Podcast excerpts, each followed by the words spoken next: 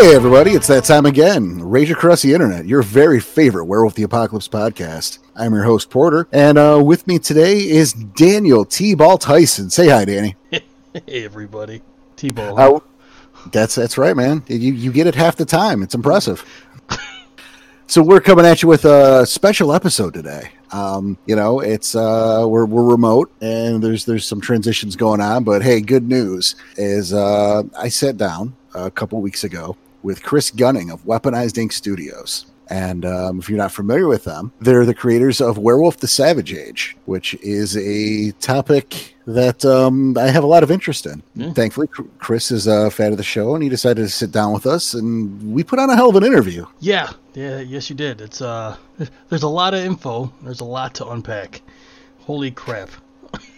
And maybe even a secret surprise at the end of it all. So make sure you stick all the way through. Yes, stick around. You'll like what you have to hear in the meantime, um, you know what you can do. Um, you know how to support us. Um, every little bit helps. You know, you make sure you give us those um, those five star ratings. You know, a review if you have the time. You know about our Patreon. You know that there's a PayPal for the one time donations. You know all that stuff already. Um, I will remind you guys that I believe there is still a sale going on at uh, DriveThruRPG.com. So we have our affiliate link there. If you've gone onto our website, and that link is right there at the side of the screen, or if you're on mobile, scroll down, guys. Come on. Yeah, just just it's just a little further, just just a little bit more down. Yeah, just just just, just further down. It's just this drive through. You click on the thing. It's okay.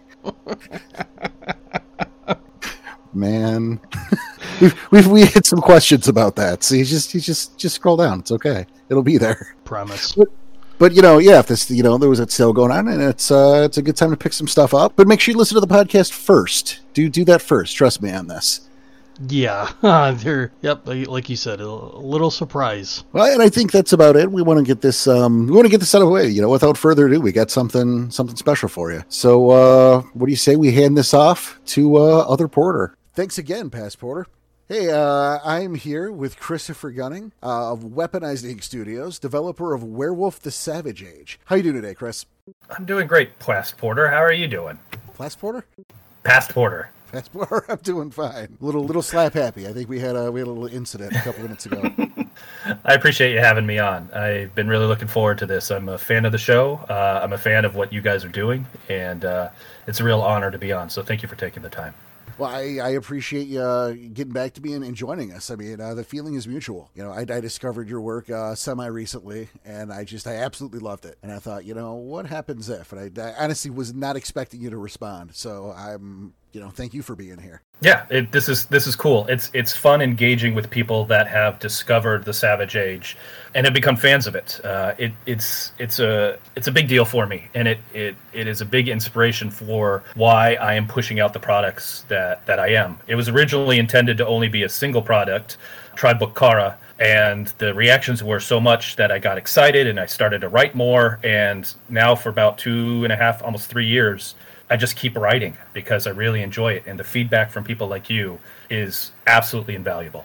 Well, and, and I mean, thank you. And I guess before we get started into what what exactly the Savage Age entails, and even the storytellers evolved, why don't you tell us a little bit about Weaponized Ink in the first place, about about uh, you and your team? Sure, I'm happy to. Uh, so I'm an experienced uh, freelancer. I've been freelancing, I think, for about 25 years now. Um, it's not my full time job. It's it's what I do on the side. Uh, I have writing credits from uh, starting with uh, DreamPod Nine, um, and then including Privateer Press. Uh, Arc Dream, uh, White Wolf. I, I did some uh, products for uh, Vampire the Masquerade about a year before they, they started to shut down and I've just been continually doing freelance writing for the last two decades because it's it's a fun pastime for me, and that generates a little bit of income as well. The Savage Age is my first real foray into self-publishing. I wanted to challenge myself a couple years ago in terms of what I could do. Could I be more than just a word monkey? Could I do more than than just produce a bunch of really good ideas and edit and and give it to a publisher? Could I generate my own art? Could I figure out layout? And I used Tribe Book Kara, which is the Where Smile Where Smilodon book. That was my first exploration into it. And and yeah, like the the reactions seemed to be quite positive And so I started writing another that turned out to be Tribook uh, Naghalu, which is uh, where direwolves. And this became a much bigger, much bigger thing to the point where uh, we've had a number of people come on board, other writers who have agreed and been excited for my vision of what the Savage Age is. In this case, by the way, the Savage Age is our exploration into the War of Rage set in the Pleistocene era about 10,000 plus years ago. But over over the last couple years, other writers have reached out to me saying that they'd like to explore different aspects of what I created in the setting. And I've been really, really quite lucky or blessed, however you want to define it, with the people that have reached out to me have all been really quality, just great individuals. Uh, from Nick May to Brandon Stewart to Kason Snow to Fabian Lopez. There's a whole series of writers now that have made Weaponized Ink into an actual group uh, so I will, you will often hear me refer to Weaponized Ink as we, and it's because there's a group behind me that that supports me. Andrew Howell, Andy Howell, is a longtime friend of mine and writer. He's been absolutely influential and instrumental in helping create the Savage Age and build it into something that is successful. He understands Werewolf probably better than I do, Werewolf the Apocalypse. And then Alicia Howell is our primary editor, and she's just amazing because she puts up with with all my horrible grammar mistakes and and the crazy words that I make up. And then the real foundation to Savage Age, even more so than us than us writers, is Paul Way, who is the artist. We have a single artist behind Werewolf the Savage Age and his vision for how to bring this all together creates a uh, a linked visual history to every product. And so when you look at the Savage Age, you know the quality you're getting, but you also know the visuals are all going to be very consistent. And that was something I was really excited about. I had wanted to work with Paul Way for years. He was the original artist on a game called Spycraft, a D20 version way way back in in the netherworlds of the the D20 revolution. And and I shot him an email just kind of randomly like, "Hey, I'd really like to work with you on this this crazy, very niche product about where creatures in a war 10,000 years ago. Can I get you on board?" And he said yes. And it's been magic ever since. He's been amazing and super helpful. We've become friends. He's played in my Dungeons and Dragons games. He's played in some of my werewolf stuff and the fact that we're all friends and we all really share this this this vision of what the war of rage and what werewolf could be is uh, is part of what I think makes the Savage Age a little bit different than anything else out there, you know, including on Storyteller's Vault. And, well, you know, you bring up Storyteller's Vault, and so I'm gonna I'm gonna hit on that for a second. But you know, I, I got to say, I have to agree to looking through the art. You know, the the art is just fantastic. So I mean, you um, like you, you, you yeah, back Paul the right horse great. there. Paul Paul does a fantastic job. Um, and you know you've you've got a hell of a team based on uh, based on what I've read for your products. I think it's fantastic. Now, Yeah, I really am lucky because we feed on each other, right? Like I come up with an idea, and then one of the other group, you know, like Kason or Brandon or Andy will come in and be like, "Oh no, that's a stupid idea," but there's a kernel of a really good idea here. Let's coax it out, and they pull it out, and then we get something that's that's way better. And that's what I think is really cool about Savage Age is that it is a real team effort, and it builds these ideas into something that we all get excited about. and a lesson to you guys at home: don't be afraid to call an idea stupid, and don't be afraid to admit something stupid because something great can come out of it. You just heard it here. yeah, exactly. Now, the Storyteller's Vault, for those who don't know, uh, that it's it's essentially a method for for writers, aspiring writers, for fans, basically, to to put their spin or their ideas down um, to to share with others. Uh, a modern day BJ Zanzibars, if you will. Yeah, to some extent, um, and that's a great reference, by the way, which I get. But Storyteller's Vault is the opportunity for community creators, for people like us, to put down our ideas onto virtual paper and publish them. Some of it's really, really good. There's there's a number of products on there that stand almost shoulder to shoulder with anything that White Wolf or Onyx Path have put out. There's also a decent amount of lesser impressive products out there. And so Storyteller's Vault is kind of a feast or famine process. I like to think that Savage Age stands more on the feast side of stuff. And uh, but there's there's a lot of really really good stuff that your listeners if you haven't explored storytellers vault please do so. There's there's some really really good content. And even if you don't pick up any of the savage age i can live with that. Uh, but there's a lot of other uh, people that are very passionate about the old world of darkness the new world of darkness putting up some really crazy cool ideas. And I'm I'm going to double down on that kind of by saying definitely pick up the Savage Age, and you can ignore the rest of that stuff and forsake it as stupid. well, I, you know, Savage Age, you know, ended up being our exploration into what the War of Rage could be. It was built off of this idea behind uh, Shattered Dreams, which is a book I have very strong opinions on. There are parts of, Sa- of uh, Shattered Dreams that I absolutely love. I think that it is it's an excellent book, and it, it was high time we got something like that. There are other parts of Shattered Dream that drive me up the wall and make me grind my teeth. And so, Tribook Kara, uh, which is the first product that we put out, was my attempt at answering some of the questions that I don't think Shattered Dreams answered particularly well. And and it got into the whole War of Rage. It got into the the Were Smilodons and their fight with the Garou. And I think we we at that point it was actually I, me and Paul, we put something together pretty exciting. And and it's only grown from that seed. So now we've got this whole exploration into what the War, War of Rage might have looked like 10,000 years ago, what the various Fera were doing, what the Garou were doing, and at that time, the Garou were not really a biological construct in the way that we think of them in Apocalypse. In Savage Age, the Garou are an alliance of various Canid shifters that have come together because they're getting their butts kicked by the other Fera out there and so we wanted to explore that. And because this is these are questions that i had about werewolf the apocalypse. So there's there's a lot of our attempts to answer some of the the hanging questions that developed to us as writers and players of werewolf the apocalypse over the years. You know why why are the Garou 13 different tribes but all one basic species? When you look at the other Fera, and each one of them seems to be based on a different species.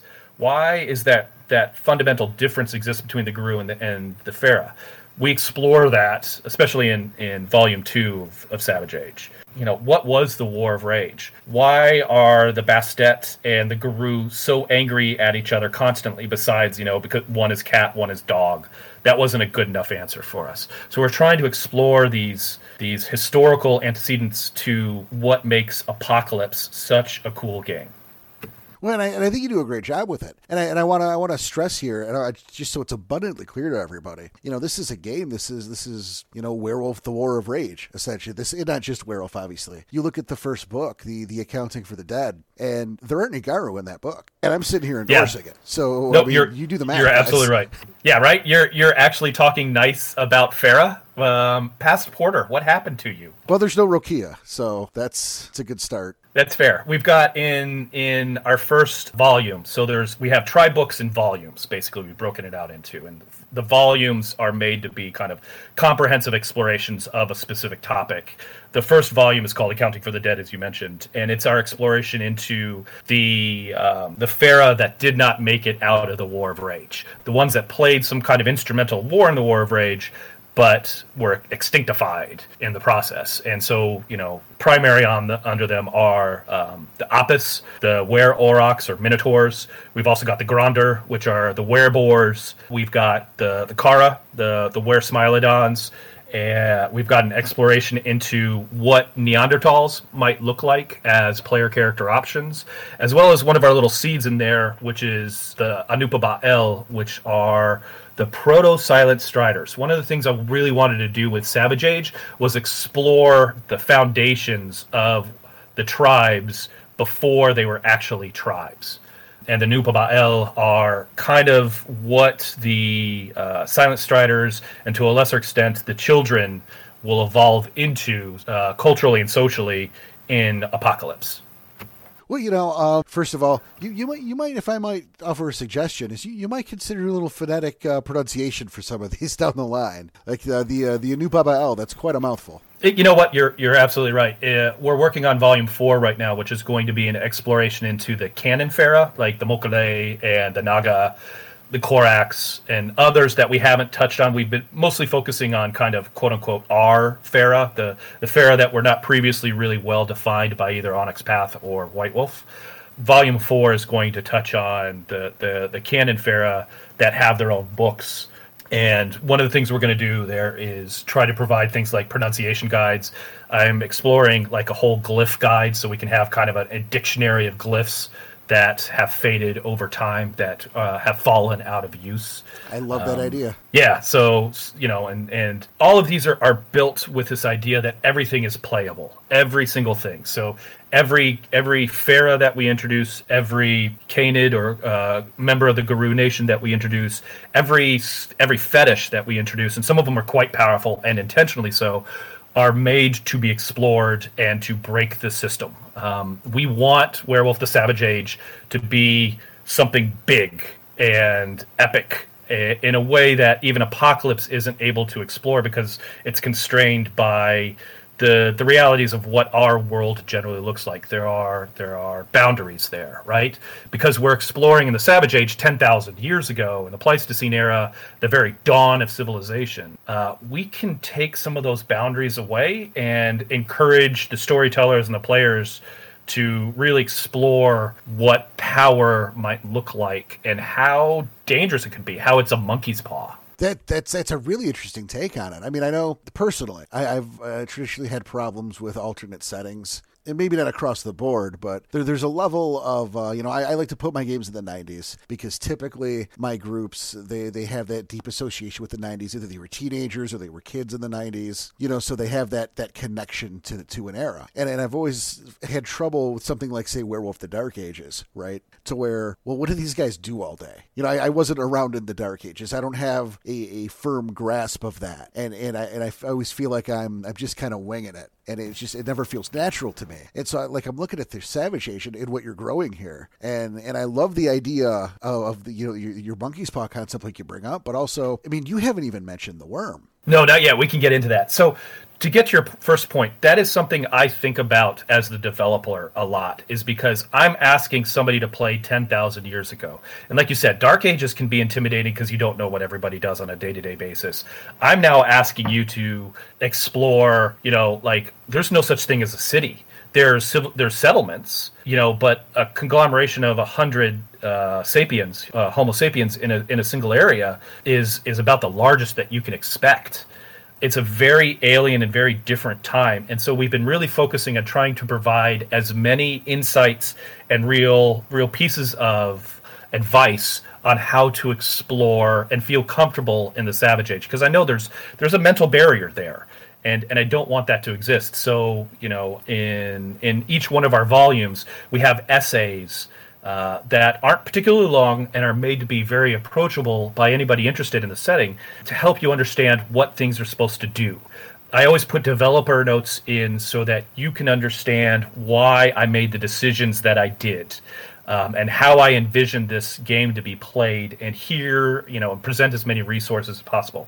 We're working with uh, Neil uh, Litherland, who is the guy behind the Hundred Kinfolk series on Storyteller's Vault he's been able to put together a series for us, and we're going to present uh, 101 Savage Kinfolk, which is put together so that way anybody interested in, in Savage Age doesn't have to come up with what their community looks like. We're going to give you inspiration and and make it as easy as possible so that your brain power can be focused more on building epic tales and exploring what the possibilities of the War of Rage might be like while also creating an environment that feels real and vibrant and involves the community. Because that's the thing that werewolf does better than a lot of other games is this exp- this exploration or the understanding that the Garou are part of a bigger community out there and and I want that for Savage Age I want people to be able to feel comfortable exploring that stuff well, it's definitely a very community, which is great. You know, and I and I want to go back to to book one for a second, but before I do, you, you've you've kind of brought this out here with what we're talking about. What kind of um, what, what, did you use for inspiration when you started crafting all this? Because I mean, this is uh, significantly more than just uh, a little blurb or a tribe book or a, a half baked idea. This is fleshed out. So, what what were your inspirations? you know, number one is, and, and I don't say this flippantly, but I am a big fan of Werewolf the Apocalypse. Uh, I have been since since day one. You and I were laughing, but like I picked up Werewolf the Apocalypse on day one, and by day four had ripped up my cover because those claw marks were never going to survive the amount of reading that I had put into that book already by day four. So one, I'm I'm, I'm legitimately inspired by Werewolf the Apocalypse. I'm also a very a self-avowed paleo nerd way back in my college days, I was studying ornithology and paleontology. I didn't finish that particular uh, study route, but I've always been kind of this armta- armchair paleontologist and really interested in in evolution and particularly Cenozoic mammals. And I've always wanted, I always wanted Werewolf the Apocalypse to kind of explore that stuff, and nobody ever did it. And and when Shadow Shattered Dreams was coming out, I was like, oh, finally, somebody's really going to explore this, and it didn't quite do that. So I, I I knew Storytellers Vault existed. I had, you know, being a freelancer of so many years, I figured I had the skills to be able to put something together. I had been wanting to try art direction and layout, and I had an artist friend in the name of Paul Way that I could I could bring into this project, and I had a couple other writer friends, and I figured why not put it all together? And that's really where the inspiration came from. Is I wanted to do something of my own. I wanted to explore my vision of what the War of Rage should be like.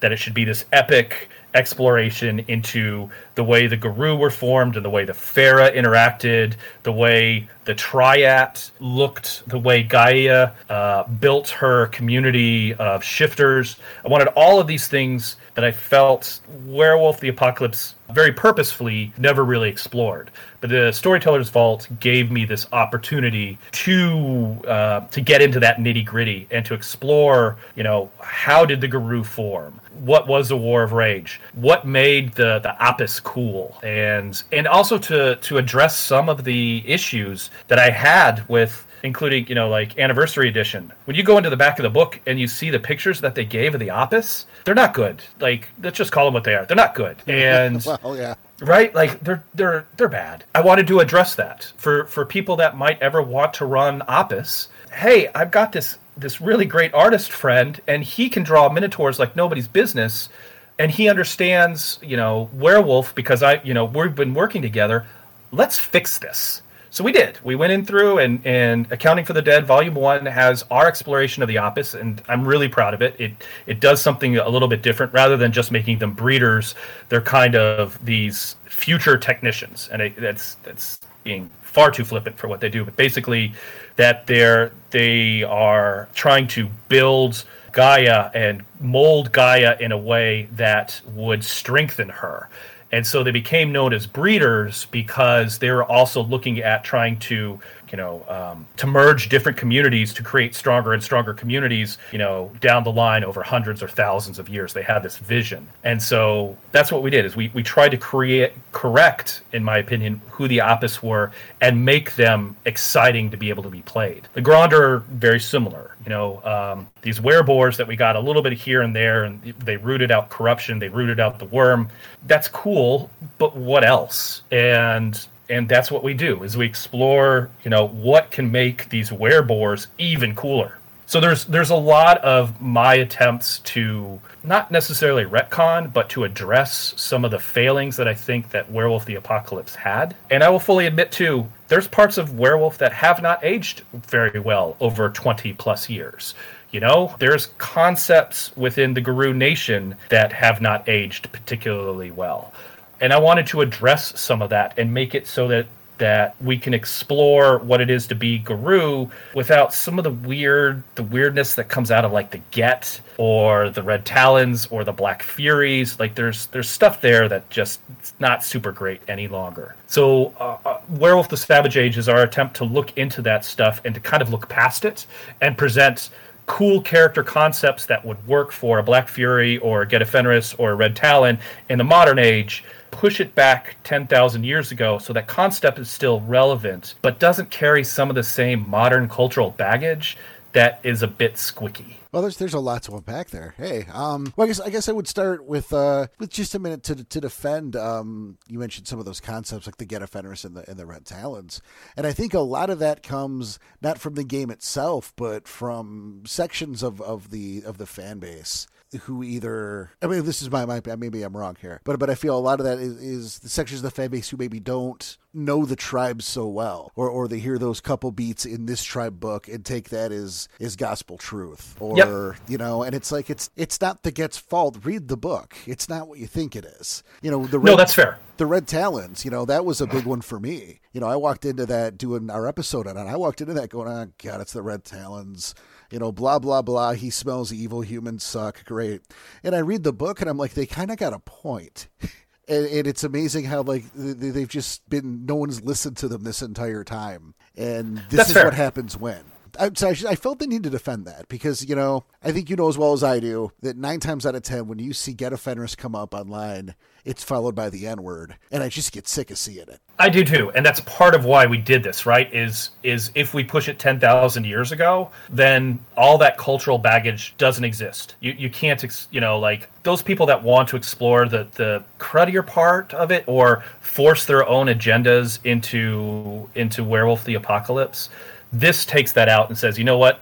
There's no space for that at all. The other thing, though, is like when you look at the tribes, uh, and I dearly love the tribes, and I think there's a lot of stuff that goes on that makes them really, really positive and a lot of fun to explore.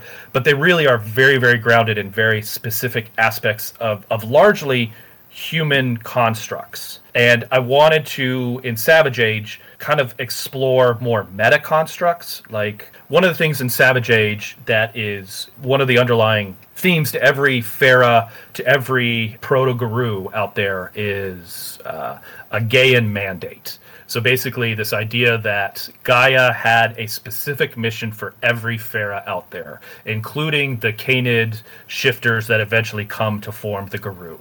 And I wanted to give everybody this kind of mission, this meta mission out there that kind of transcends just being glasswalker or you know or these concepts of you know what does x country look like or how does x human civilization or x human culture influence the Garou? I wanted it to be their own thing. I wanted them to be able to be Garou without you know you know when we talk about the fianna it's impossible to to separate the fianna from from the british isles. It's every conversation is going to involve it. And there's a lot that can be explored with the fianna and just the the british isles. But we wanted to take it somewhere else where you don't have the british isles as as even a construct you can explore. So when you want a fianna like character if you want to explore those concepts we put it into a situation that where it stands on its own as specifically Garou versus Irish or Welsh or whatever else you want to put in there. This is a Garou thing, not a human thing. Well, you know that's interesting, and I swear I'm going to go back to that first book in a minute. But um, you know, it, it, it's interesting you say that. I mean, you know, here at the podcast we stress character building. You know, I, I hear things every now and then. I get questions a lot, like, "Well, how would you play an Ahroun Silver Fang?" And and I have to go. I have to look at that and go, "Well, I reject the hypothesis. Who's the person? A Silver Fang That's is a great, tribe, right? You know, Ahroun is an auspice. That's your job. You know, what what is a you know what, what? What does a garbage man who wears plaid act like? What, what does that guy act like? It's, it's Yep. you know, who's the person?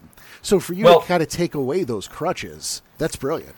Yeah, and I, I, I like to think so. And uh, the the conversations I've had with people that have played this uh, say that it's it's generally liberating, right? So you know, any generally any concept that you can have for Apocalypse, you can port over to Savage Age, but you are stripping away the the human trappings, and so and and our quote unquote tribes because they're not quite tribes. So each of the each of the tribes in Apocalypse has antecedents in the form of the Canid shifters. We've got and and we play around with some of the nuggets out there, right? So like the Siberic aren't just this kind of throwaway concept that maybe they're they're part of the Silver Fangs or maybe they're part Wendigo or, or whatever. They're their own thing that stands. In fact, they they predate the Silver Fangs in, in our in our setting.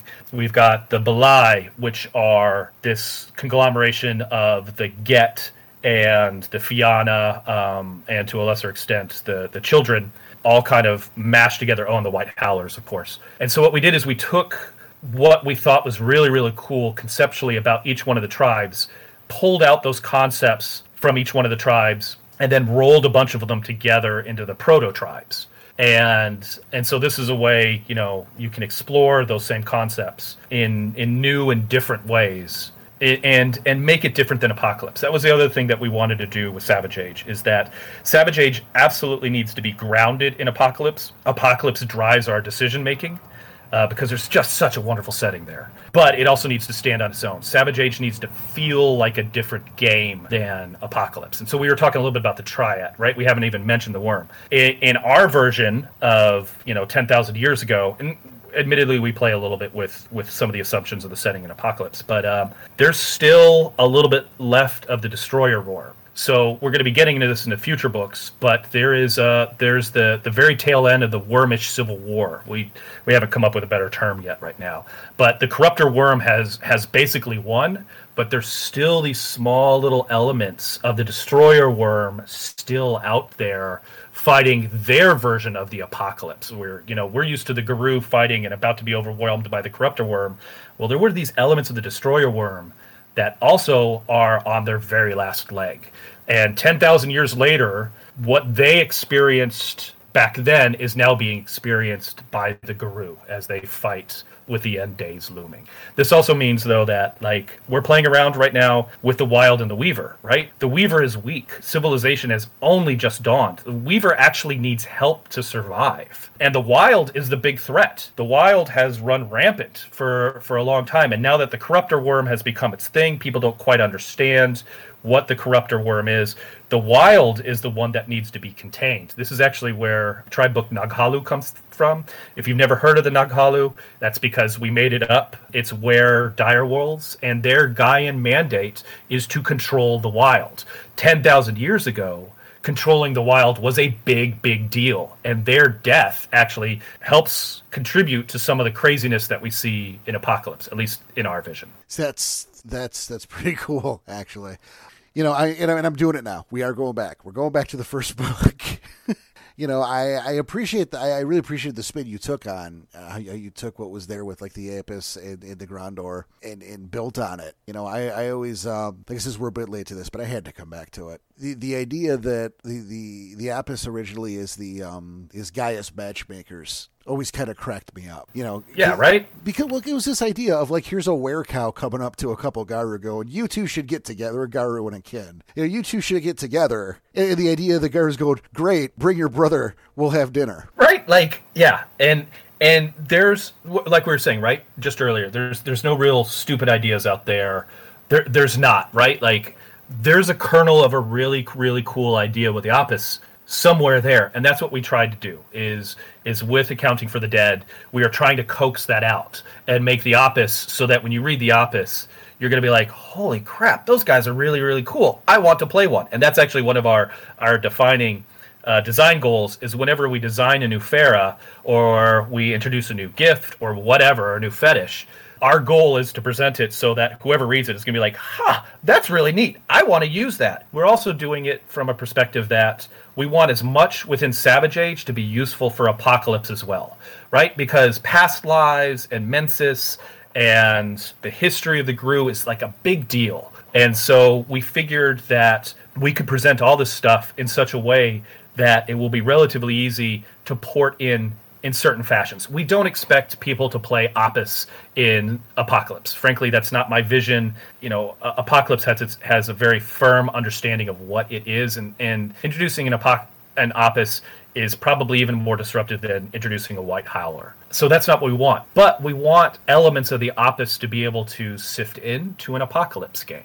Maybe there's an artifact left over from the Apis that spurns uh, an entire chronicle as your player characters are exploring who the Apis were and what they did and why did they die out during the War of Rage.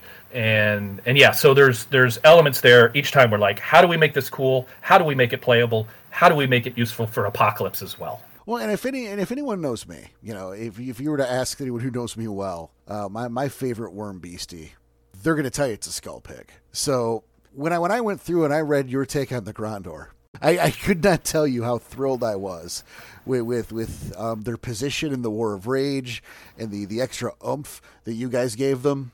You know, I, I was the other day I was talking to uh, I think it was Danny actually, you know, because this was news to him, and I'm like, oh no, it's their fault. It's their fault, and it's awesome because they won't back down because they don't give a shit. That's right, right? Like that's that's what we were thinking about too. Is is there's so many cool elements in Apocalypse, like like Skull Pigs, right? That seem to be kind of throwaway stuff. Well, this is our opportunity to explore why are they the way they are? Because some writer before me had a really really cool idea and maybe didn't have the the word count or the time to be able to explore it. This is our opportunity to do so and explore those little niche pieces of apocalypse that that still have an impact on the world, but then also could potentially be really cool to play out uh, during the War of Rage. So we've got we've got a couple things in in in the works eh, in terms of the War of the Rage, War of Rage, and it's been really fun to explore it. Right, like why did this start out the way it did? And so we built this vision of the War of Rage that really started on the Indian subcontinent, actually, between the Grondr and the Kucha. And most of your listeners will probably recognize the Kucha Ekundu, which are you know the Red Talon sub faction. We make them into their own thing in this case, and we recognize. Um, I mentioned that I'm a paleo nerd. There's there's a biological connection between African hunting dogs and dholes in South Asia and so we decided to kind of explore that. And so the Kucha are they they actually have two offshoots, the Kucha Ekundu and the Kucha Sakurai.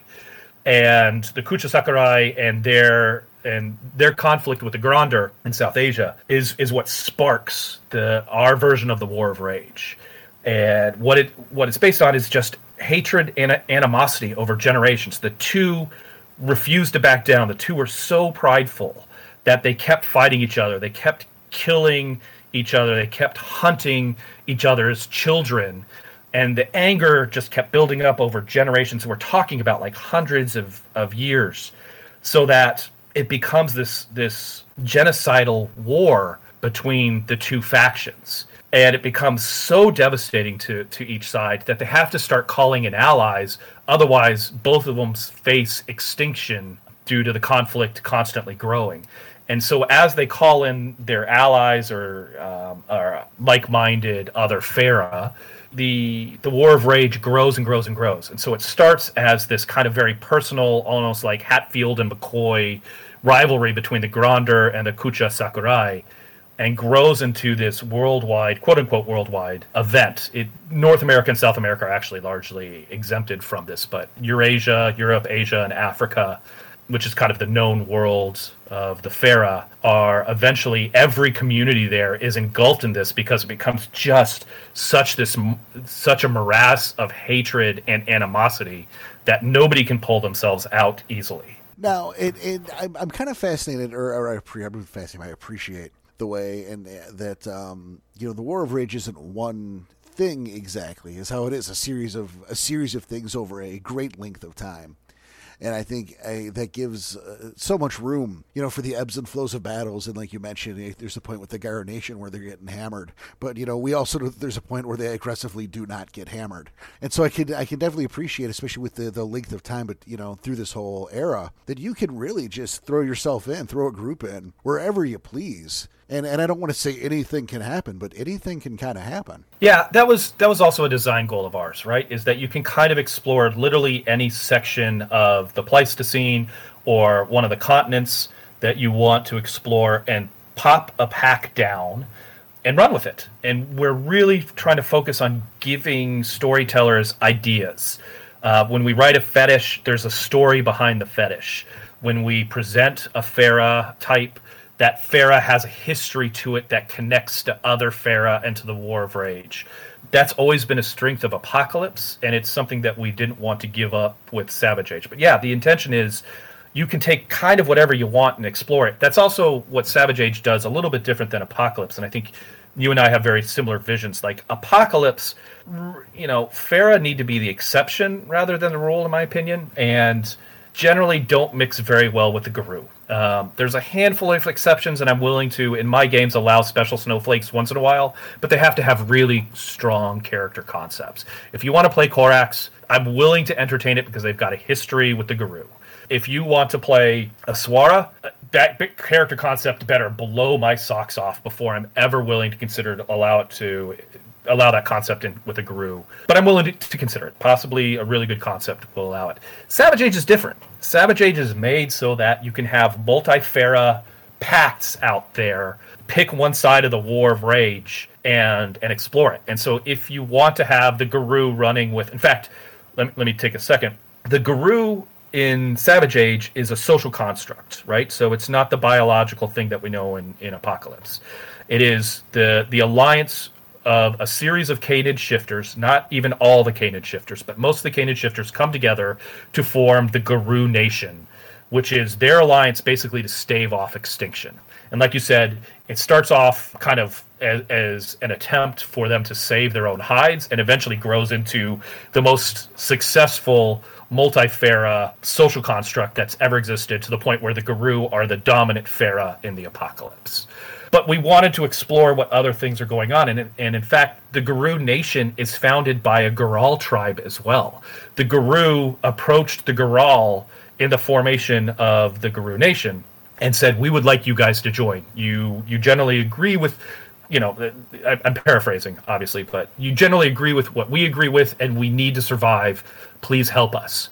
And the various Garou tribes, all variously, they, they all decline, as we know, and most of them go into long term hibernation, except one, the Saxum Aknami, which are the Were Cave Bears. And they throw their lot in with their Canid uh, brothers and sisters and help form the Garou Nation they eventually don't survive because they're used as some of the preeminent frontline troops to buy the Canid shifters the time to consolidate and to recover their numbers.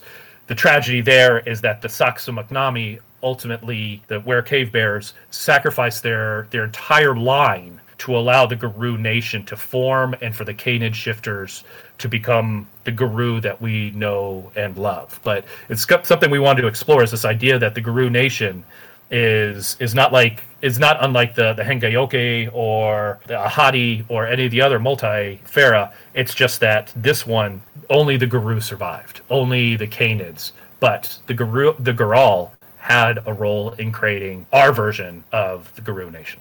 You know, it's funny as I was just about to bring them up too, and you said something because I think that that's uh, it's pretty fresh, and it's um, you know for the listeners out there, what what a great example of how you can mix this stuff and and how you know how you could bring those together. And as a side note, that little image of the one in Hammond on page eighty one is fucking amazing. I love that picture. But running it back a second to um, you we, you bring up the Corax, and um, I, I can't bring up the Corax without bringing up the bringing up the Camazotz, who are oddly missing so far and I'm going to be curious to see where they show up. But um, we we've recently had a thing, a little conversation about the Corax and their oddly protected status through everything you know, what with the Fenner considering them lucky and the relationship with Grandfather Thunder and his brood. And it just seemed like the, the Corax kind of got off scot free through everything. And I'm wondering as, um, as you continue down the Savage Age line, if that's going to continue to be the case or if we're going to see how they've got this special War of Rage immunity. No, no, no, no. They, they, they do not. In fact, I'm um, on our Discord server. We have a Weaponized Ink Discord server. We're talking a little bit about it right now. I have I have a very as your listeners probably can tell, I have very strong opinions about Apocalypse, but I've, I've done a lot of thinking of Apocalypse. The Corax included, uh, the Camazotz uh, as well. So the Camazotz are are the Urkama, uh, the U R K M A. Their tribe book is being worked on right now. Their Gaian mandate is basically protecting Gaia from the predators in the deep umbra the un you know like the cthulhu-esque horrible creatures that exist in the space between the stars. The urkama are these explorers into the deep umbra and have been watching these creatures and their job is to come back and warn the Fera of when incursions by the by these these predatory deep umbral creatures may occur. That evolves eventually into the Camazotz, which you know the ears of Gaia, partly because they they get punished during the um, during the War of Rage as well, uh, as well as you know encountering these creatures out in the deep umbra really destroys their numbers, and so by the modern age their Gaian mandate has kind of shrunk into a, a very sub a specific subset of what they used to do so that that's something we're actually halfway done or so with that book. And part of the reason I'm really excited about it is Paul Way, our artist, does bats so well. And I I want these cool were bat creatures that look intimidating and are fun and when you visually see them, you're going to want to play them. That is one of my my personal goals is to is to get that out there. On the Corax, Corax are a tough one for me. Yeah, they've got this kind of plot immunity that I've never loved. Their wear form stinks to be completely honest. oh Like, come on, uh, it, that's it's Oh, a cool no. looking form. What are you talking about? it, it, too many times it's really not presented as something cool and dynamic, right? Okay, okay, Um, I'll grant you that, but like check out the art in say Hengeyokai, which I'm not in love with Yes, yes. but that's fantastic. It's it's a great looking Crinos. I think Where Raven, what a silly statement already, but it looks great. Fair enough. You, you know what? You're you're absolutely right, and so that's what I want to explore is those visuals as much as like the writing, and I and you can probably tell that the visuals excite me as much as the actual setting and presentation. That's why you know I I take financial hits on every book that I produce because I spend too much on art, uh, but I want my readers to have excites them and inspires them, and so be it. But so with with Corax, there's Corax and Mokolé are probably going to be the the two Fera types that are going to get people the angriest, and I'm just going to put it out there. There are people out there that firmly believe, and I've encountered them, that the Mokolé have done nothing wrong and will never ever do anything wrong. In the Savage Age, when we get to the Mokolé, they will have done wrong. They have done wrong multiple times. And if you are a big believer that the Mokolé are the the Apocalypse's version of Saints, Savage Age is probably not for you. So let me just put that out there.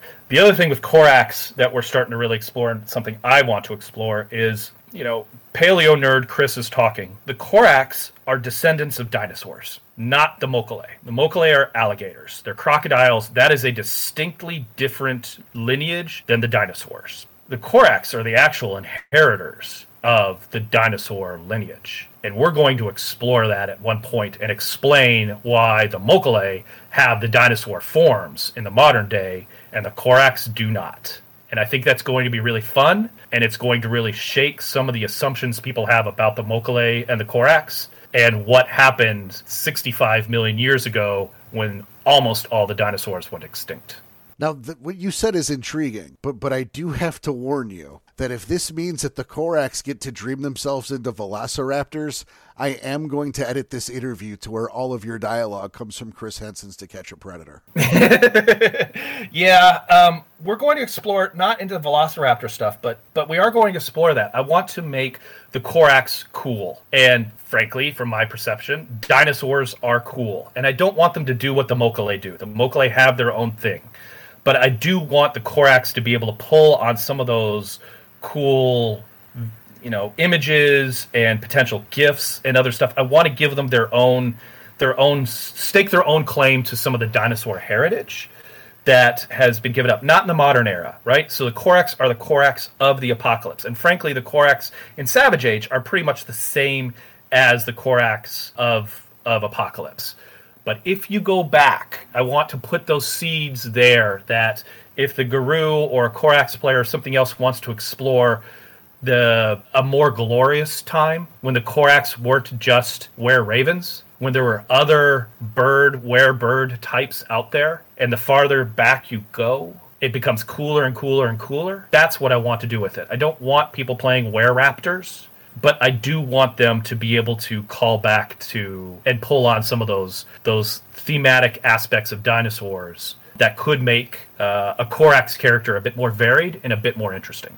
Well, you know what? I'll we'll, we'll see. You you have definitely you, you've But- piqued my curiosity, and you- and you've definitely, with the work you've done so far, you know who who who could deny you the benefit of the doubt? That's what I was looking for. That's fair. And you know what? And that's what I have to work on, right? Is I write this stuff for myself, but I also write it for you and all the other fans out there. And I don't want to break anything. I want to improve things, right? Like so I'm very conscious that anything that is presented in Apocalypse, I don't want to outright say that it didn't happen or or just edit it out of existence. I want to, if I need to, I need to, I want to tweak it, and I want to add options, and I want to give players, you know, okay, the Apis can still be, you know, matchmakers and breeders. If that's what you want to play, great. We've got the elements for that. But we've also got this other option for you over here in which they are social scientists, like the first ever social scientists, and we're trying to build Gaia into something bigger and more epic. And isn't it so sad now that the Apis are no longer around? Because gosh, we could actually really use them. So I don't. Uh, my goal is to add options and and not to pigeonhole any of our creations into one thing.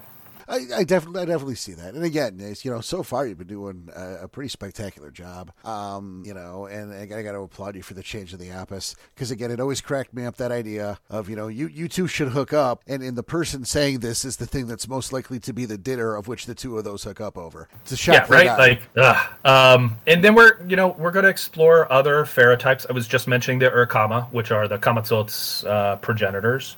I'm I'm not going to go too deep into it, but there's other there's other Fera types that are even farther out into you know the into deep time that existed at some point, and my intention is to present them probably not as full tribe books, but again as options for for Garou players either in Savage Age or in Apocalypse to kind of explore what their legacy may have looked like. Now, here's one: Is there um, because there's there's something we, we have not mentioned. I mean, there's a couple we haven't, but um, what are you going to do to make the Rokea cool? Or are we just going to forget them? I mean, that'd be okay. No, okay. So uh, the Rokea, I that's probably going to be one of the last ones I touch on.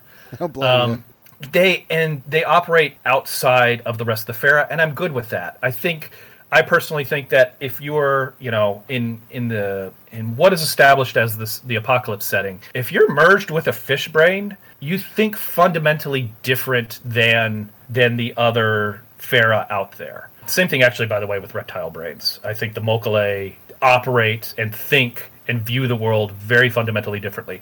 One of the one of the things that I have a very strong opinion about um, that the other writers have tried to challenge me on is I think generally every every Fera should come from predator stock, and we've played around with that. And when you get to the Apis, you can figure out how we explored that. We we go back into the Apises into basically bovine history, and there was a there was a time when bovines were actually predators, and we say, you know what, that's actually when the Apis started, and they've evolved into this thing. And if you want, you can buy a gift that allows you to reawaken your predator spirit as an Apis, and that's why that's why the Minotaur looks so cool. Is they're they're calling back to a bygone age.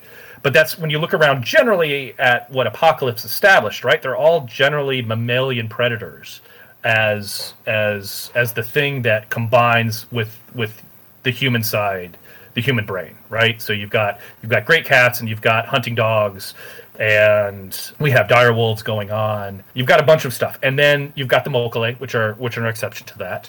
You've got oh, and you've got the Ajaba, and you've got the Rokea, you've got the Ananasi. So there's a handful of exceptions, but they're all predators except the Apis, uh, and to a lesser extent the Grondr. So one of the one of the kind of setting Bible aspects to Savage Age that we we generally try to adhere to is that if we create a Fera, it needs to come from predator stock because we think that is, at least in my head, that's the the thing that needs to combine with the human brain to make them enough to, to make them effective. That the mammalian predator stock works well and creates a viable Fera, for lack of a better term. There's a like I said, there's a handful of exceptions out there: Rokea, Ro- Mokolé, and Ananasi, and I'm probably forgetting one or two others off the top of my head. But then I, if those exist and they come from distinctly non-mammalian perspectives, I am going to present them as being particularly inhuman.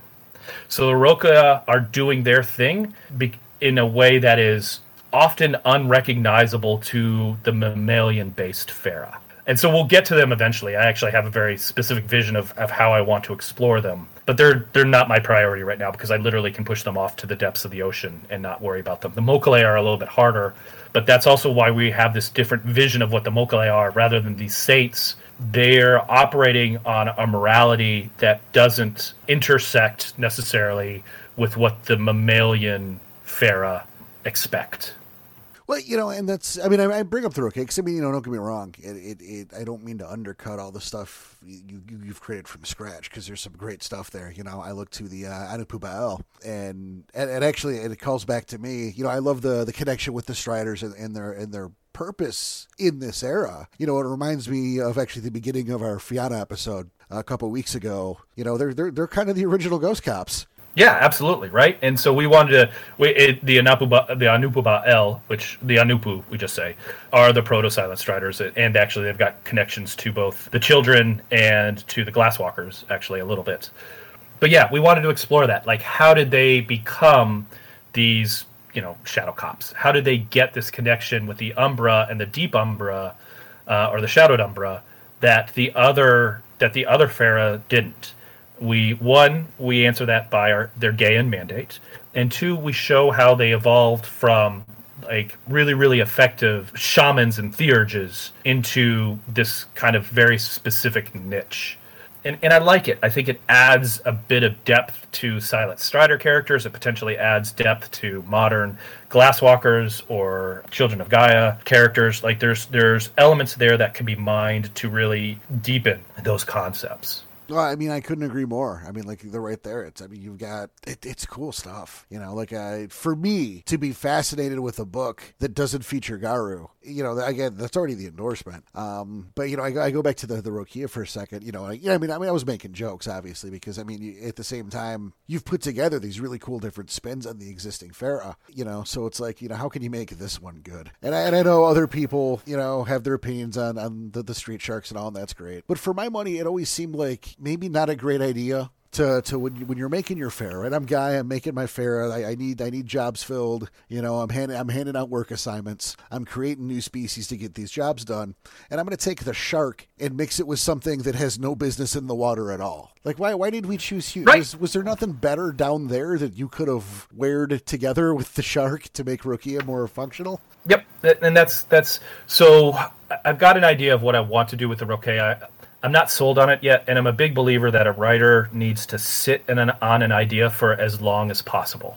You come up with an idea, and if you forget about it, it probably wasn't a great idea. You can always write it down or whatever if you really need to. But if there's an idea that keeps percolating and you refine it, and you know you're at work, you're typing on your computer, you're doing whatever else, and your mind wanders to the Rokea, and you start thinking about what to, how to make them cool again, or how to change them, or how to tweak this and if you do that for a series of months, then you end up with something pretty cool. I mean, Savage Age, my concept of the Kara of the Were Smilodons was was probably about 10 years in the making. I thought a lot about them, probably more than any sane individual probably should, about what Were Smilodons in the Pleistocene age looked like. Like that's a very niche thing to have to think about. But that's what I, I enjoy, you know, in those daydreams when I'm stuck in a meeting that I really don't want to be in, that's where my happy place was. And so for years I thought about the Kara.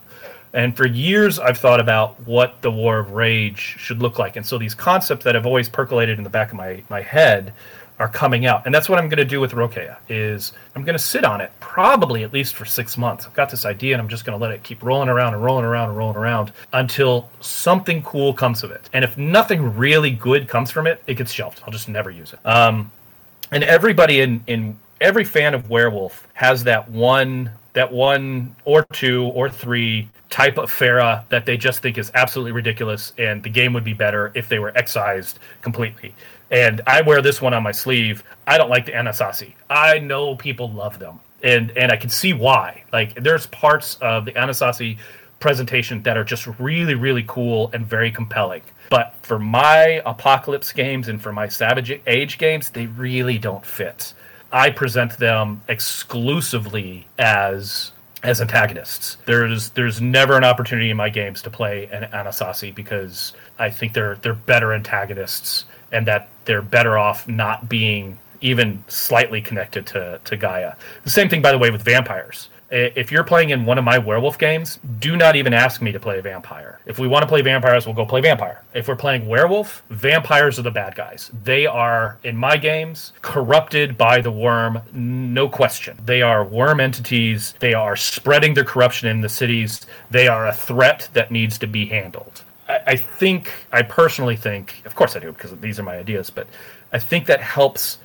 Uh, like make the the vision of of apocalypse a bit more concise and create some really useful boundaries on what types of concepts and character possibilities exist. Well, you know, first I want to say sorry, producer Joe. You heard it from the man. She's pretty fine at the Ananasi, but uh, She is, and you know, and I know why people love them. I really do, right? But it, and there's like in, in their presentation in in anniversary edition is really really good, actually, in my opinion. And there's a lot that can be done with them, but there can be a lot to be done with vampires too. And frankly, I think the two cross over a bit too much. And I already have in my head that vampires are bad guys, and so I can't help it. I I push the Ananasi that way as well. Hey, don't be sorry. Just you know, hey Joey, haha. Uh, you know, I, I, I totally get it. You know, I liked the idea of the Kumo and Hengeyokai, so like I, I totally get it. Um, and Oh, that's a great concept too, right? But like, if we get into the point where we say the Rokea are too alien, and why couldn't you find something else to to wear out with a human? My mind goes to spiders. Those are exceptionally inhuman. They they are they're so far away from being mammalian that if you merged the human brain with a spider brain, the thing that you would end up with, or a spirit in this case. So if you merged a spider spirit and a human spirit together, the thing you come up with is a monstrosity in, in the truest sense of the word versus, you know, this hybrid sort of weaver, wilds, Gaian defender. I, no, I, get, I, I take your point. I just for me the Rokea obviously Rokea is my they're, they're the one they're the one for me. Um, Everybody's got their boogeyman. Everybody has their Fera boogeyman. Yep, it's it, for me. It's me. It's them, and then the Mokolé. You know, I, I, I'm not having it. But um, with the with the my problem with the Street Sharks with with I say I can't separate it either. It was such a bad idea then. Why would you put it in the book? But yep. but it's that yeah. you know you can't. It, it and I don't know any other way to say it. It's the fish out of water syndrome. All right, they don't live in the same environment. You couldn't do a, a, right. a, shark and a manatee or like some weird squid monster from the deep. I mean, the concept of underwater, there's so much of our planet, of our planet we haven't explored.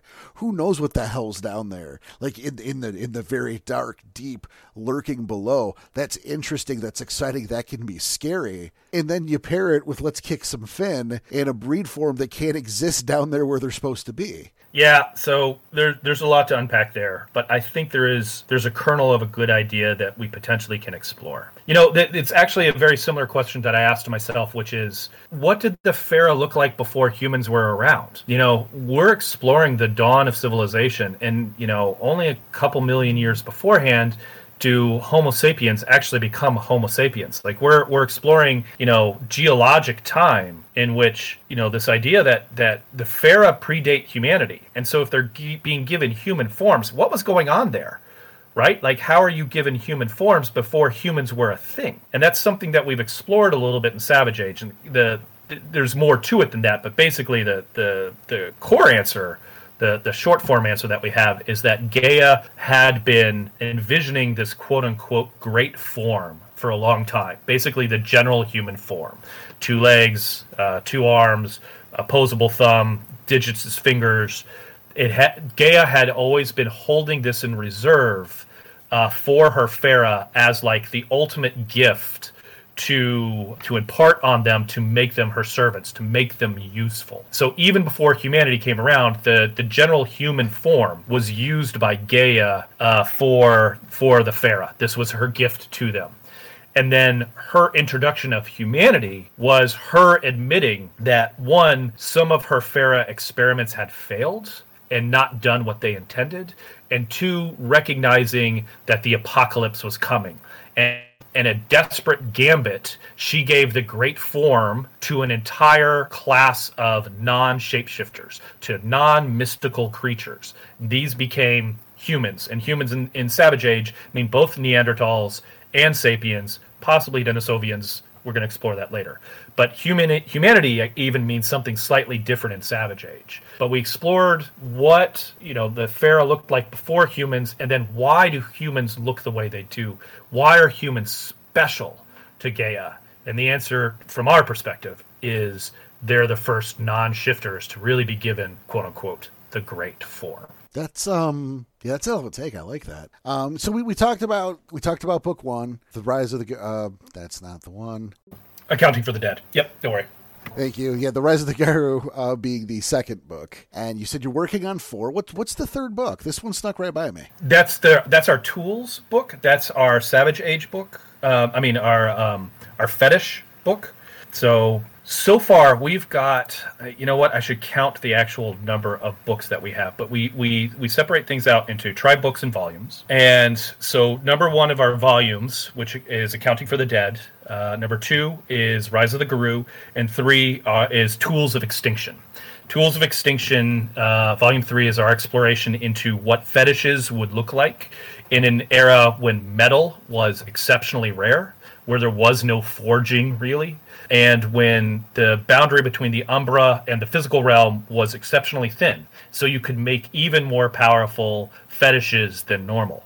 And so when we designed these fetishes, we designed them and talents uh, from the from very simple ones, you know, simple level one uh, fetishes that should be relatively available, all the way up to, to level six and beyond fetishes. And our take on Savage Age is because of the relative distance between the Umbra and the physical world not being that large. Fetishes, especially level ones and level twos, are relatively common for characters, uh, and so we want to explore that. We wanted a book that tr- that put those fetishes directly into the hands of the player characters and for the storytellers, and we built stories into each one of these fetishes so that there's a utility for any storyteller to go in there and be like, okay, that's a cool idea. Maybe I can run with that. Maybe I can go with a story with that. We also built these fetishes and talons, talons so they could appear in Apocalypse rarely, but also be something really cool and interesting, you know, that survived 10,000 years.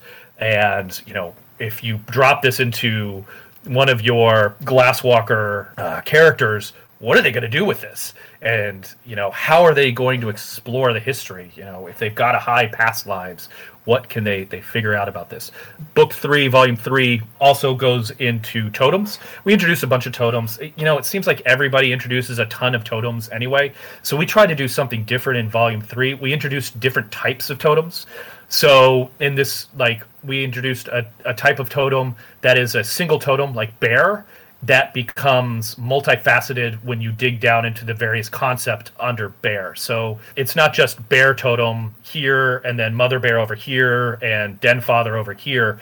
They're all part of a larger bear totem, and you're pulling in only one part of it. We introduce actual insect totems. After I was just saying I'm not a huge fan of Ananasi, I do like the idea of of exploring what inhuman and non-mammalian totems might look like and how they might influence the those that adopt them, the Garou that adopt them differently. Same thing with actual plant totems. There's already a handful of them out there exist. So I didn't just want, you know, like these one-offs for totems, you know, like you get a paragraph of a write-up, you get a couple cool skills out of it or you get a gift and you're done. I wanted something that's a bit more of an exploration into what the concept of totem could be. And so there's some experimental stuff in Volume 3. I will fully admit we've play tested it all. It seems to hold up. There's probably going to be people that can break stuff. Some might consider that a feature, not a bug. Uh, but we're trying to explore the boundaries of what like fetishes and totems could be and what utility they could offer to a specific pack to me, that's a really exciting book. You know, um, it's it, I think that kind of stuff has been, um, and I don't want to underplayed in Apocalypse over the years. You know, I mean, yeah, you got Axis Mundi and you got Hammer and Clay, but that's not really.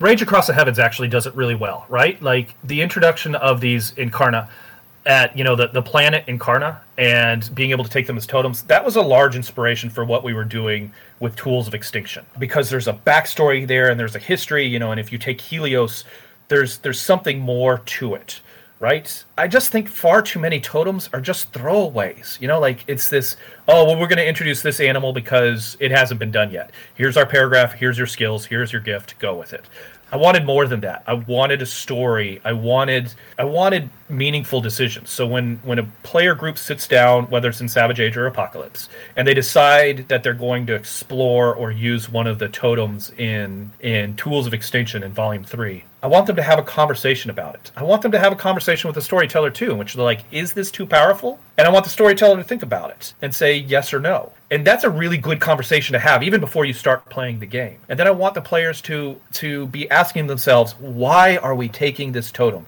That that still happens, but I want the mechanics to reinforce that question. I'm with you. Um, and that's it's kind of why I brought up Axis Mundi over Rage Across the Heavens at first is that you know there's there's plenty of totems out there, and like you, you bring up a lot of them seems like they're slapped together. It brings me to my most hated totem in the history of the game, and it's the General Lee. You know, not only because it's oh yes, yeah, there you go. Not only because like as a concept, like the it, it's ridiculous, but it's inherently silly all by itself. But on top of that, it, it opens up a grander implication that, that sends you down a rabbit hole that drives me nuts. Because you look at that, right? If the General Lee has enough spiritual correspondence in, in the in in the realm to manifest as a totem, then so does the Batmobile. Yeah, right. So, so and, does and Optimus like... Prime. Why is Optimus Prime a pack totem? Because you that has to be true. If the General Lee, something that hasn't been relevant for thirty years, is a totem, there were how many Transformers movies? And dumb as they were, they made all the money there was. So clearly, Optimus Prime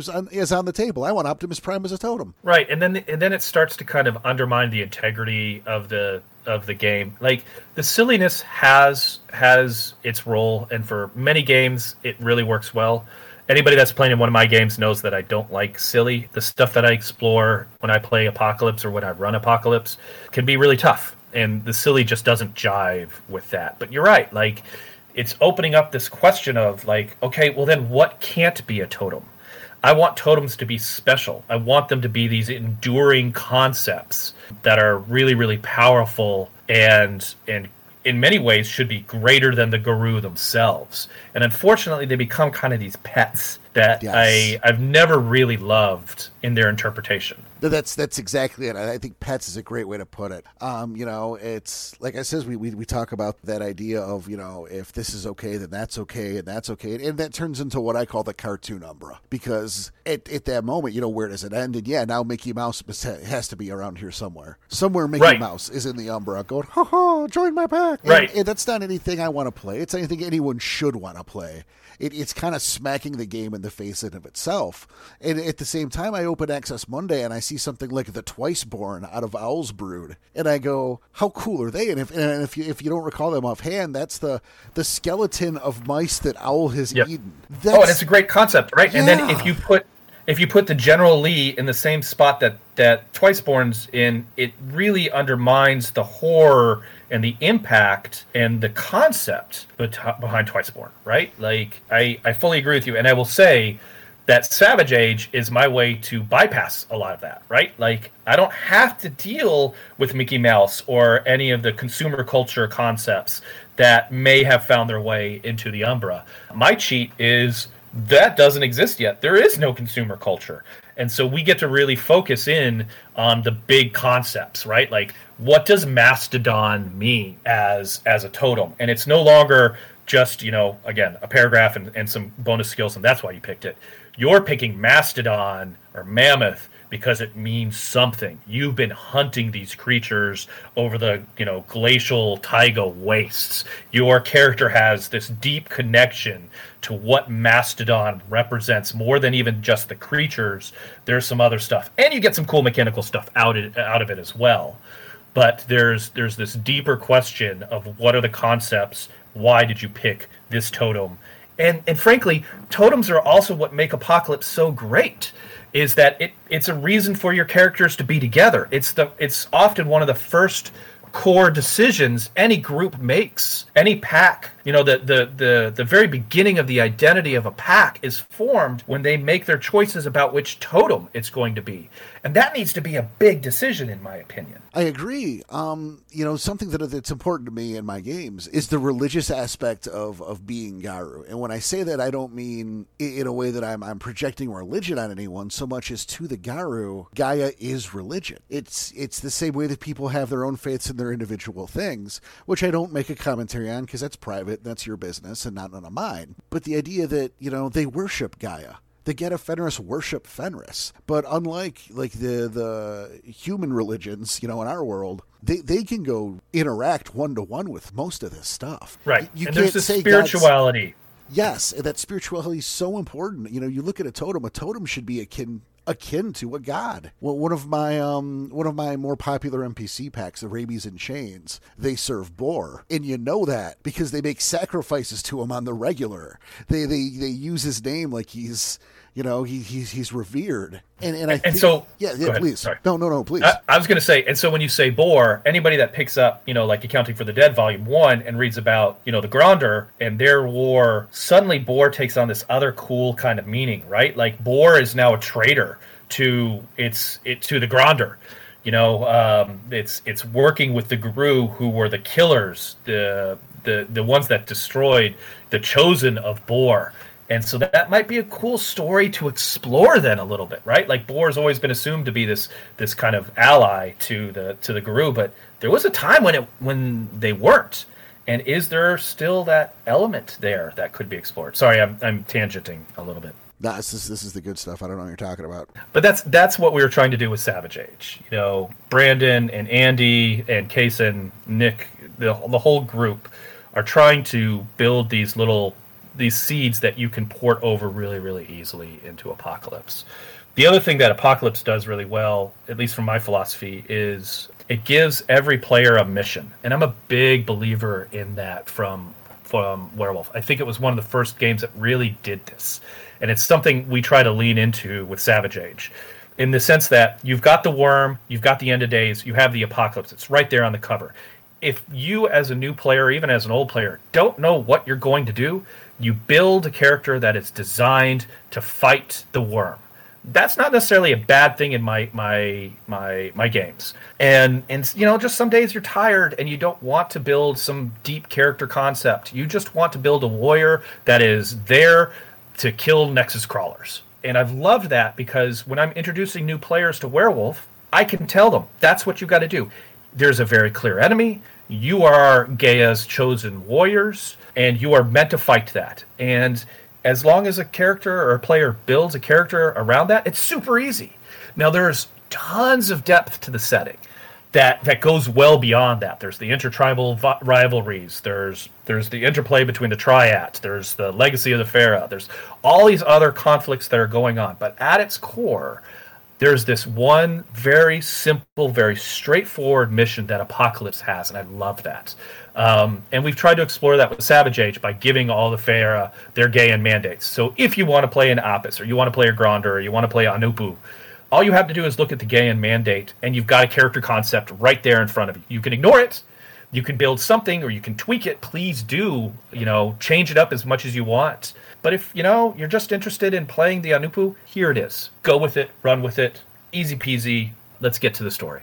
So, is, is there is there any book? Is there anything right? You know, if I were to somewhere to ask, you know, that there a concept you are not going to tackle, other than perhaps say time traveling Samuel Haight. What um what might that be? Oh, that's a good question. I mean, I, I mentioned my my general dislike to Ananasi. I will not touch them. There is one of the writers I'm working with, Fabian, is re- really loves the idea of insect shifters and is asked to work on it. And I've given him the green light because I know that people love insect shifters. And if he's able to come up with something really cool, it's going to get published. And I'm gonna I'm gonna you know gnash my teeth. But people will have you know if it's fun and, and it's cool, so what? Chris gets to suck it up. This this is going to this is going to be a thing. It's got to be a good idea. And so far, what he's producing sounds pretty cool. Yeah, Sam Haight, I would never touch in a million years. You know, but other than traveling. I'm traveling in time. no. I mean, but you know what? People can do that, right? Like we've got we've got Apocalypse and we've got Savage Age, and if if somebody wanted to port a modern character into No. Savage Age, it's not the it's not the kind of game I would run. But this is the great thing about role playing games, right? Like No, you know, but- I don't like the silly stuff, but they can do what they want, and and if they're having fun with it, so be it. I'm not going to tackle it.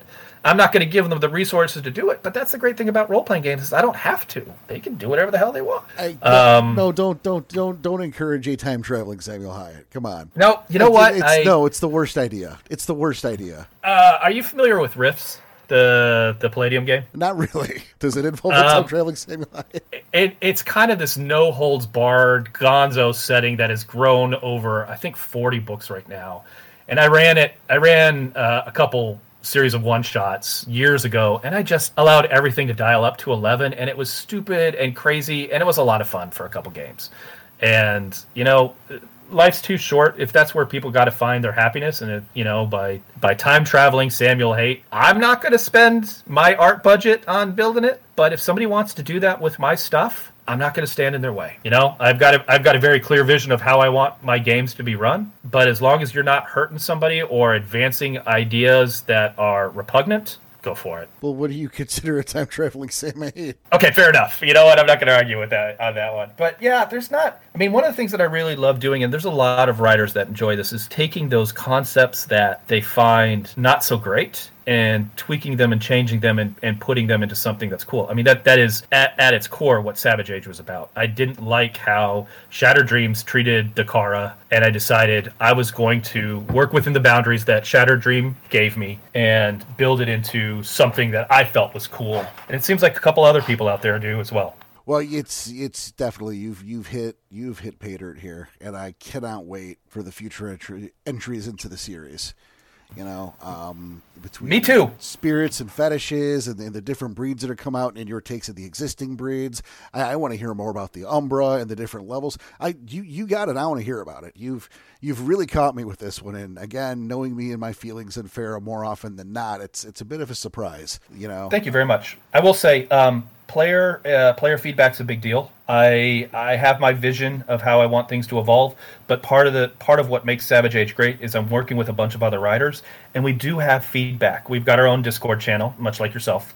Um, if anybody has ideas, kick them past us. We'll talk about them. I'm not. I, I, love talking about Savage Age. I mean, goodness, we've been going on for for quite a while right now, and probably have only started to scratch the surface. I am. I'm happy to make myself available to personally make myself available to anybody that's a fan of the Savage Age. If anybody is willing to spend their hard-earned money, but not only their hard, their time reading my stuff, uh, that's an honor. And I'm not saying that lightly. I really do appreciate that. And the least I can do is try to make myself available to answer questions because these aren't perfect products. I am I am still learning about being a publisher and about being a developer, and there are stumbles, and I will fully admit it. And I've gone back and tried to correct them and I will go back and correct them. If you find things that you don't like about it, if you find grammar errors or spelling errors or something, let me know. And uh, I go back to my old titles. These are all PDF products. The advantage to PDF products, um, as much as I would like to have them in physical uh, physical form, Storyteller's Vault doesn't allow us to do that. But the advantage to these being electronics form is I can go back and correct things. I just spent a decent amount of cash updating the the covers to the tribe books, to tribe book uh, Silicon, to tribe book Kara, and to tribe book Naghalu, because I made a promise to my readers that when these finally paid for themselves, um, I would take that money and reinvest to make the books better, and and I did that. And the the new covers look look fabulous. Paul Way did a knockout job on every one of them. There's there's a lot of movement. There's they're they're dynamic. They're cool, and they show you what you can be. I go back at least once a year, usually more, on each one of my titles, and I just read over them again. And often I'm tweaking the words and changing some of the paragraphs. Uh, so that they read better or that they're more in line with products that have come past them. So it's creating a cohesive narrative. And so, so yeah, I, I will make this pledge to anybody out there that's listening. If you're willing to invest the time, your time, and your money to read my stuff. And goodness, if you're really willing to play my stuff, that's even better. I am you know, I am promising to go back and continually making whatever product you buy from me as good as as I possibly can. So on that note, you know, you and I are talking about this a little bit. I will make this pledge to everybody that has listened this far. One, thank you for your patience.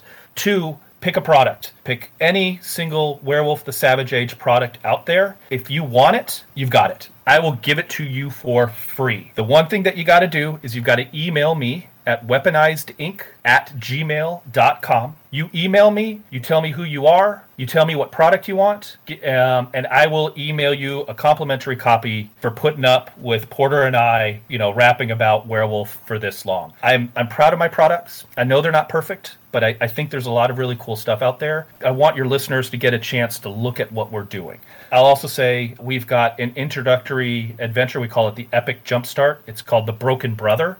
It's the exploration of what uh, a rank six Gurahl might look like in the Savage Age. We've got pre generated characters. I have a pre generated community in there. Brandon Stewart wrote it, and you can just tell he was really passionate about the story. We put a lot of of resources in there. We had meant we had meant for it to only be 20 pages long. Uh, it's not 20 pages. It's significantly longer. It's three bucks. So don't ask for that one for free. Go buy that one yourself. And it's got everything you need to start off with Savage Age, including a custom character sheet. And then if you like what you see, contact me at weaponizedink at gmail.com. Tell me what product you want, and it's yours. Thank you very much for listening to us. I love talking about Apocalypse. And so, yeah, thank you. Yeah, it's a extremely generous offer, but we know we talked about that behind the scenes. And, you know, on behalf of the community here, thank you so much for that. Um, you know, unfortunately, yeah, it is. Uh, it is about time. We're gonna have to let you go. Um, we we we're gonna have to do some wraparound. Um, and we, we can't make this too long. People We'll leave. But um, I got I got two final questions for you before we uh, before we let you go. All right. So number one, and that's I, something we're asking everyone we interview. These are your standard questions. Yep these these are the two. These are the two. Awesome. The, the, ones going to everybody is number one. Your favorite auspice and tribe. Uh, my favorite auspice is probably Theurge. Uh, my favorite tribe by far is Shadow Lord. The Shadow Lords should have put, been put in charge of the Garou, The Silver Fangs were the were the wrong choice for leaders in the lead up to the end days. I knew I liked you. Look at that. I knew I liked you. All right. Second question: w- Would you come back and uh, hang out with us again sometime? I'd love to. I mean, you can see I, I I love talking to other fans of Werewolf. I you know these conversations really really get me excited. I, I I'm not joking. When we finish up with this, I'm opening up the current Savage Age book that I'm working on. It's called 101 um, Savage Kinfolk, and uh, I've got I'm going to be doing some layout, doing some art, and I'm going to be completely jazzed and probably work well into the night because of this conversation. I really really appreciate it, Porter. Um, and for all you listeners out there that have made it this far, seriously, thank you. It's it's it is an honor to be able to play the same game with you guys you know, I'd, I'd, say the, the, the honor is ours. It, it's certainly mine. Um, and again, I want to thank you so much for coming on the show. Uh, I am really excited to see what comes down the pipeline for uh, for everyone there over at Weaponized Ink. And you you are welcome here anytime you want. Uh, again, thank you so much. Um, as much as it pains me to do, I have to hand this back over to Past Porter. Uh, take take it away, you goon. Thanks again, other Porter. So, Danny, hell of an interview, huh? Yeah. Wow. Um. Wow. That's uh it's a hell of a mind on that guy, huh? No, absolutely, and a hell of an offer that he's given to the listeners. Yeah, you, know, you guys take advantage of that. Yeah, extremely generous, very, very nice of him to do that too. You know, I'm definitely looking forward to hearing his takes on some of the other uh, the other Fera you know some of the, the nastiness the Wyld's going to get up to. You know, yeah, that's super interesting. It's crazy that some of those, yeah, because you never really thought of it until now, right? Some of the ideas that would be there tens tens of thousands of years ago. Well, you know, it's something I was talking about too, um, or I've been talking about lately. Is you know we've got Werewolf Five coming, and and I was kind of workshop it with folks at Discord the idea of you know how we would feel about an additional tribe, and you know, and like in what ways we'd be okay with it or not okay with it. And I think that's something we could talk about in a different episode. But what a great way to give us new and fresh content for the world of Werewolf by going back that way. Oh, absolutely. You know? But hey, you guys, uh, you just heard the interview. You you know what's up, and hopefully you're just ex- as excited for their future products as we are. You haven't heard the last of them. No and, way. Uh, They'll be back. Definitely, and you know, thanks again, Chris, uh, for for taking the time, and uh, hopefully next time we'll get some more in studio and or at least remote, and we'll have some fun. Yeah, and congratulations to all of Weaponized Ink Studios. Thanks again, all of you. And um, for now, that'll about do it. Um, on behalf of everyone at Summer Rain Studios, see what I did there? Yeah. we'll talk to you next time. You guys take it easy, keep howling, and take care of each other. Yeah, we'll see you.